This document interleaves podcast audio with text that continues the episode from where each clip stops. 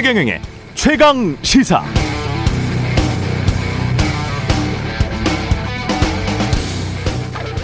네, 지난해 한국은행 추산 한국의 토지 자산은 8천조 원 정도 되는데요. 시세로 따지면 1경 원이 훌쩍 넘어갈 겁니다. 해방 이후에 대부분의 토지는 산, 논, 밭이었죠. 그게 산업화 도시화가 진행되면서 아파트 빌딩, 공장 등으로 바뀌었습니다. 산, 논, 밭이 아파트 빌딩, 공장 등으로 바뀌면 많게는 수백 배의 개발 이익이 생겼습니다.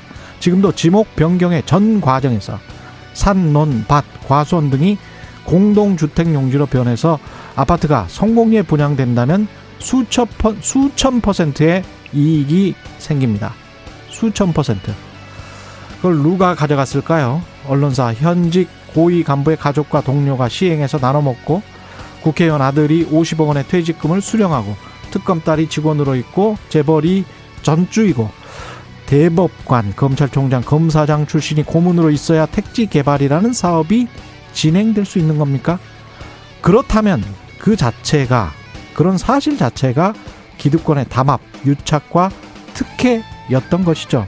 큰 문제였던 겁니다. 그런데 더 큰 문제는 법적으로 이런 구조가 합법일 가능성이 매우 높다는 것이죠. 이렇게 크게 정치적으로 문제가 되면 한두 명 처벌할까 말까 늘 그렇게 해왔고 앞으로도 그럴 겁니다. 대한민국의 국토를 대상으로 인허가권 가진 관료들과 놀아나거나 또는 관료들을 등쳐먹겠죠. 물어봅시다. 국토는 원래 누구 겁니까? 그 땅에 인허가를 해줘 나온 이익은 왜 특정 집단에게만 주로 향하고 있는 것이죠? 대장동 화천대유 의혹의 본질은 1경 원이 넘는 우리나라 국토의 개발 이익을 어떻게 나눌 것인가의 문제. 국가를 구성하는 세 요소는 영토, 주권, 국민입니다. 국민은 우리 유권자고 주권은 국민에게 있다고 헌법에 적혀 있습니다. 그런데 국토는 기득권들이 왜 나눠 먹어 왔죠? 이상하지 않나요? 왜 그래야 할까요? 질문의 핵심은 여기에 있어야 합니다. 나머지 모든 논란은 다 정치적 유불리에 따라서 일희일비하는 그들끼리의 정치 노름. 연극이 끝나고 나면 바뀌는 건 없습니다. 네, 안녕하십니까. 9월 28일 세상에 이익이 되는 방송 최경령의 최강시사 출발합니다. 저는 KBS 최경령 기자고요. 최경령의 최강시사 유튜브에 검색하시면 실시간 방송 보실 수 있습니다.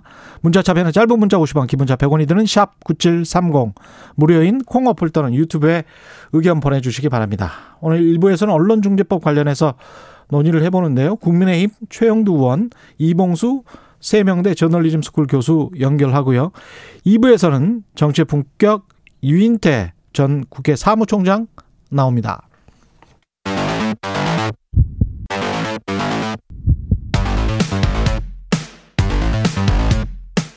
오늘 아침 가장 뜨거운 뉴스 뉴스 unboxing 네, 뉴스 unboxing 시작합니다. 민동기 기자 김민아 시사평론가 나와 있습니다. 안녕하십니까? 안녕하십니까? 예, 대장동 화천대유 의혹부터 시작하죠. 김만배 씨가 어제 김만배 씨는 이제 머니투데이 편집 부국장까지 했던 분이고요. 네. 예. 어제 경찰에 출석했습니까? 참고인 신분으로 출석을 했고 12시간 넘게 조사받고 귀가를 했는데요. 몇 가지 얘기를 했습니다. 정관계 로비 의혹에 대해서 그런 것 없다라고 밝혔고 곽상도 국민의힘 아들 의원의 아들이 퇴직금으로 50억 받은 이유에 대해서 프라이버시가 관련된 거라 말하기 곤란하지만 산재를 입었다 이렇게 얘기를 했거든요. 근데 일부 언론이 확인을 해보니까 근로복지공단에 산재 신청한 기록이 없는 것으로 확인이 됐고요. 근로복지공단 쪽에서도 이걸 확인을 해줬습니다. 그러니까 김만배 씨가 산재 신청은 안 했지만 회사에서 판단할 때 중대재해를 입었다라고 판단을 했다. 이런 입장을 내놓았습니다. 좋은 회사네요. 예. 예. 좋은 회사인 것 같습니다. 예. 그리고 산대 뭐- 대신에 50억, 애따 50억. 그러니까 노동자의 천국이요. 원래는 이제 사측에서 산재가 아님을 주장하고 그렇죠. 노동자가 이것은 산재이다라고 주장을 해서 예. 이거를 산재냐 아니냐를 다투고 다투다가 예, 결과적으로 산재다가 확인이 되면 거기에 예. 맞는 일의 보상금이나 위로금을 예. 지급하는 게 일반적인 이제 절차인데 법원에서 산재로 보상금이 50억 나온 적이 있나요? 아, 그리고요. 사망 사고도 그렇게 나오지는 않습니다. 근로- 그러니까요. 보통 많이 나와봐야 2, 3억이었는데. 근로복지공단이 네. 산재를 인정하는 비율이 굉장히 낮습니다. 그렇죠. 네. 그런데 아. 그 모든 절차가 필요 없이 그냥 회사가 경영진이 판단할 때 이것은 회사예요. 굉장히 중대한 어떤 네. 그런 네. 사고이다라고 생각을 해서 예. 거기에 대해서 그냥 돈을 이제 지급을 했다라고 얘기를 하는 건데 결국은 50억을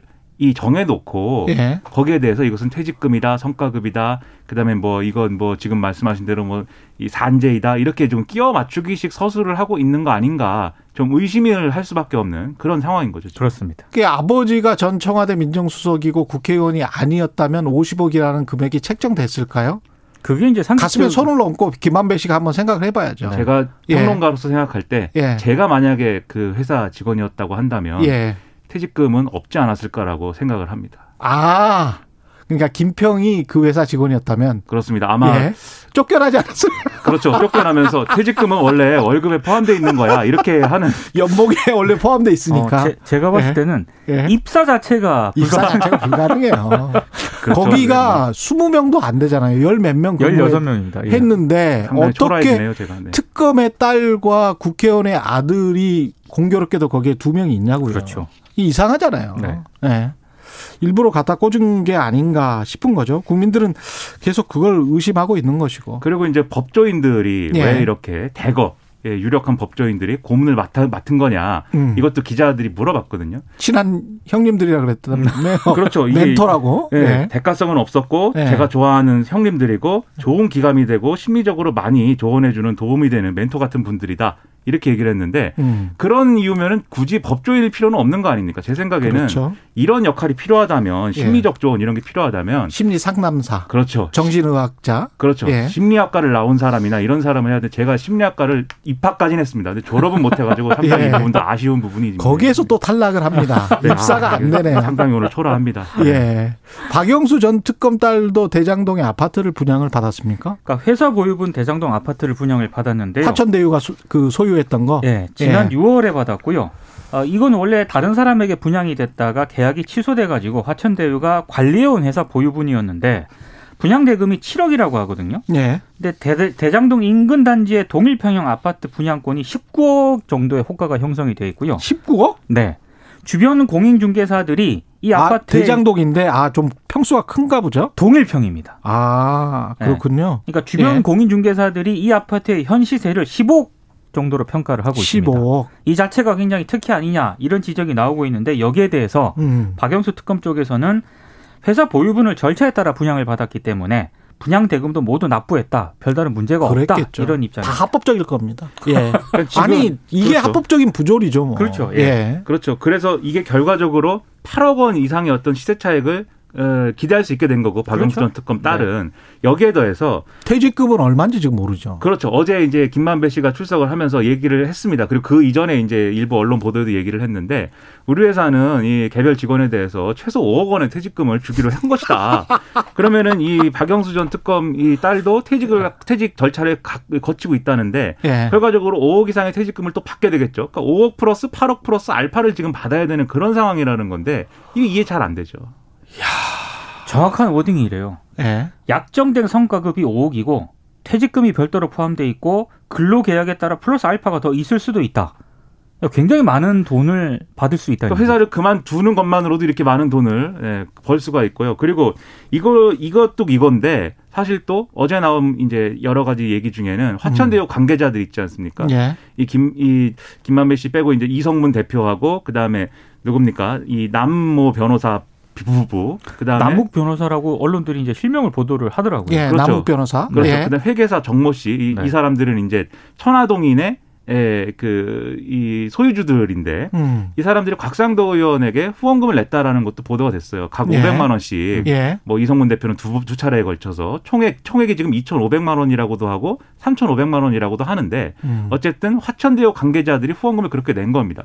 그럼 곽상도 의원 입장에서 보면 음. 아들 취업도 곽상도 의원이 권유해가지고 이제 아들이 취업을 알아보게 됐다라고 얘기를 하고 있고 아들이. 아, 그 회사 괜찮다니까 들어가 봐. 그렇죠. 예. 거기다가 이제 후원금도 뭐 2,500만 원, 3,500만 원 이렇게 들어온 거고 음. 거기에 더해가지고 50억에 이르는 퇴직금 쪽인지 뭔지 그 돈도 있는 것이고 상당한 어떤 유착 관계라든가 그 이런 것들을 볼 수밖에 없는 거죠. 후원금도 곽상도 의원 아들이 화천대 그 이 재직하고 있을 시에 예, 후원금이. 집중적으로 간 겁니다.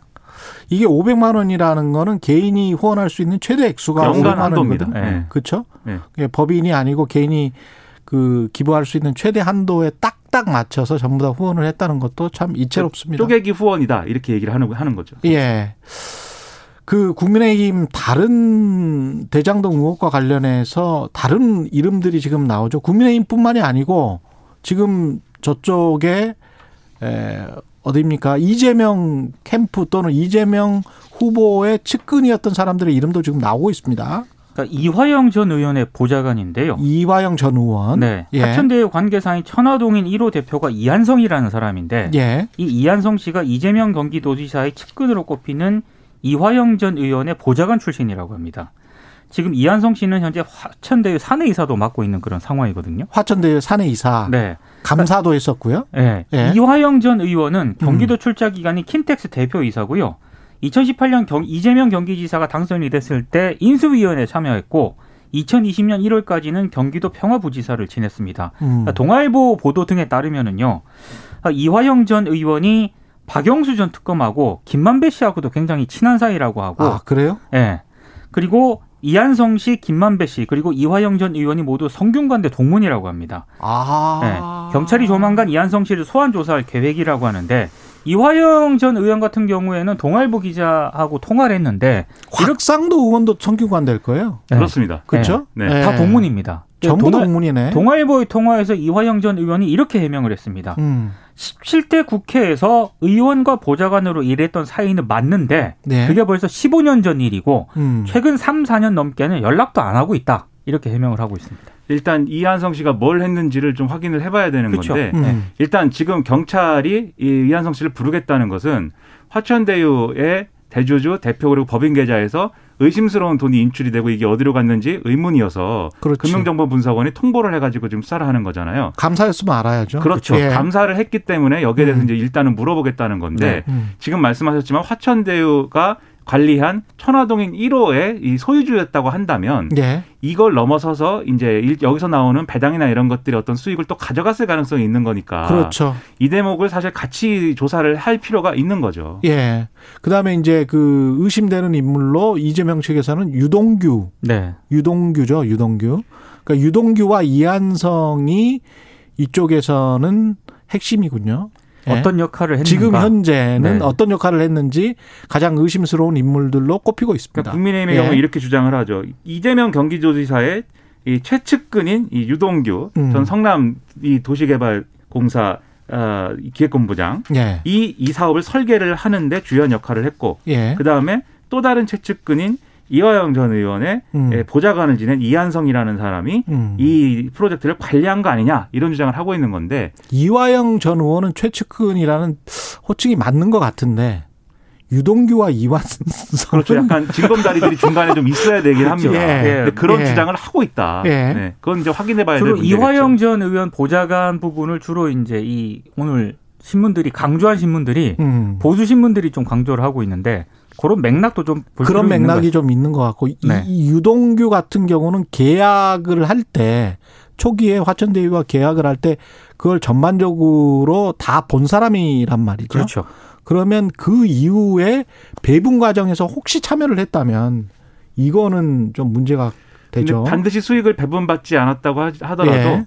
이게 결과적으로 음. 이 수익을 배분받은 사람들이 다른 방식으로 이 유동규 씨에게 어떤 뭐 여러 가지 뭐 특혜를 줬다든지 아 당연히 예. 그것도 문제가 되고 그 이런 예. 것을 줬을 가능성도 있고 그것도 문제가 되고. 그다음에 수사예요. 이 예. 유동규 씨의 정체에 대해서도 사실 이제 좀 언론 보도를 종합해 볼 필요가 있는 게 음. 지금 이 어, 지금 거론된 남욱 변호사의 후배 정모 변호사가 있는데 이 예. 정모 변호사가 성남 도시개발공사에서 일을 했습니다. 그리고 이, 이 화천대유가 같이 있는 성남의 그, 뜻그 어 이 뭐랄까 심사할 때 그때 음. 역할을 한 사람인데 지금 이 유동규 씨랑 뭐 동업을 해가지고 부동산 개발 회사를 하고 있다는 거예요. 그러니까 이게 그러면 어떤 거냐 이분의 본질적인 부분은 예. 그런 거에 좀 의문을 가질 필요는 있겠죠. 언론중재법과 관련해서는 오늘 오전 11시에 원내대표 회동을 하고 뭔가 좀 다시 한번 극적 타결 될까 말까 그런 분위기도 있는 것 같기도 합니다. 그러니까 어 쟁점을 많이 좁혔다라고 하는데요. 예. 핵심만 말씀을 드리면 허위 조작 보도에 대해서 음, 징벌적 손해배상 조항을 삭제하는 대신에 예. 다른 방식으로 가중 처벌하도록 하는 방안을 논의하고 뭐 이런 쪽으로 아마 논의가 된것 같아요. 그래요? 근데 이제 오늘 이제 뭐 이렇게 뭐 여야 원내대표라든가 예. 박병석 국회의장 주재로 이 회동에서 어느 정도 윤곽이 잡히겠지만 음. 근데 다만 저는 개인적으로 이런 생각이 듭니다. 이런 식으로 여야가 합의를 한다고 한들 도대체 이런 언론중재법이 언론 피해자들에게 얼마나 큰 힘이 될 것이며 예. 이게 언론 개혁하고 그렇게 깊은 관계가 있는 것인가라는 의문이 좀 드네요. 그리고 그런 의문도 들어요. 8인 협의체라는 데서는 뭘 한 거냐. 결과적으로 8인 협의체에서는 결론이 안 났기 때문에 예. 거기서 합의된 게 사실상 없기 때문에 그래서 원내대표 간에 다시 이제 좀 아, 이것을 결론을 내야 되는 상황이 또 된 거고 지금 그 협의를 하고 있는 거잖아요. 그렇죠. 지금까지 보낸 시일은 뭐냐 그러면 그러니까 여러모로 이걸 왜 하고 있는 것인지 어 그리고 왜 이렇게 이거 이것이 정치 쟁점화되고 있는 것인지 앞뒤를 전혀 이해할 수가 없는 이런 상황이라고 생각이 듭니다. 참 이번 만들기 힘들기는 할 겁니다. 홍가희 씨 같은 경우 그 가짜뉴스 피해자 연대를 지금 어제 음, 만들었죠. 예, 본인이 단체를 직접 만들어서 이제 기자회견을 했더라고요. 이분 같은 경우에 소송을 했는데 소송 비용이 2억 들었대요. 근데 대법원에서 확정 판결 나고 결국은 6천만 원을 배상을 받았습니다. 근데 그것도 그러니까 굉장히 이례적인 거거든요. 이례적인 거죠. 6천만 원 배상 받은 거는 엄청나게 이런 일이 있을 네. 수가 없어요. 보통 뭐 천만 원 정도로 끝나는데 소송 비용은 2억 원 들고 그러니까 피해자들 입장에서는 이게 정말 제대로 하려면 제대로 해야 되는 측면이 있죠. 그게 만약에 정말 가짜 뉴스라면 예, 홍가희 씨 같은 그런 피해가 일어나서는 안 되니까요. 예. 그러니까 법이 있다고 해도 결국은 사법부가 결론을 내리는 그런 구조기 때문에 그렇습니다. 사법부가 어떻게 판단하고 어떻게 판결하는지가 핵심인 것인데 음. 그 부분에 있어서는 사실은 이 법 이런 걸로 사실은 법을 어떻게 만든다라든지 이런 부분으로 해결할 수 없는 부분이 분명히 있는 것입니다. 그렇습니다. 예. 고발 사주와 관련해서는 지금 수사가 되고 있습니까? 되고 어, 있겠죠? 어제 이제 공수처가 예. 그 제보자 조성은 씨 있지 않습니까? 참고인 신분으로 조사를 했고 비공개로 뭐 출석을 했다라고 하는데 아무래도 이제 공수처가 수사의 속도를 내고 있기 때문에 이 증거물 분석 내용하고 조성은 씨 진술 내용을 이제 비교 분석을 하지 않겠습니까? 음. 그렇게 되면은 다음은 뭐 손준성 검사라든가 예. 김웅 의원 조사까지 할 것 같고 그렇게 되면 지금 피의자로 윤석열 전 총장은 입건을 한 상태, 상태이기 때문에 뭐 언제 조사를 할지 여부를 아마 최종적으로 결정을 할 것 같습니다. 근데 이게 속도를 좀 냈으면 좋겠는데 지금 말씀하신 것처럼 속도가 좀 나는 측면도 있지만 어제 조성은 씨가 조사받은 게 참고인 조사라고 이제 맞아요. 보도가 나왔는데 자세히 자세히 또 취재를 해보니까 이게 조서를 쓴 게 아니고 이 포렌식을 참관을 했다는 거거든요. 어. 그럼 아직 이제 본격적인 조사가 또 시작은 안 된 거예요. 그러네요. 그러면 좀 더 속도를 좀 내줬으면 좋겠는데 포렌식이 여러모로 오래 걸리나 봅니다. 이 디지털 인력이 어느 조직이나 다 필요하군요. 특히 공적인 조직에는 많이 필요한 것 같습니다. 네. 예. 권위적인 조직이라서 디지털 조직이 없나? 디지털 인력이? 권위가 문제인지 아니면 네, IT 기술이 예. 문제인지 네, 잘 예. 모르겠습니다. 왜 그러는 거야? 예. 첨단 검찰이라며요. 예. 뉴스 unboxing 민동기 기자 김민아 평론가였습니다. 고맙습니다. 고맙습니다. KBS 1라디오 최경영의 최강 시사 듣고 계신 지금 시각은 7시 38분입니다.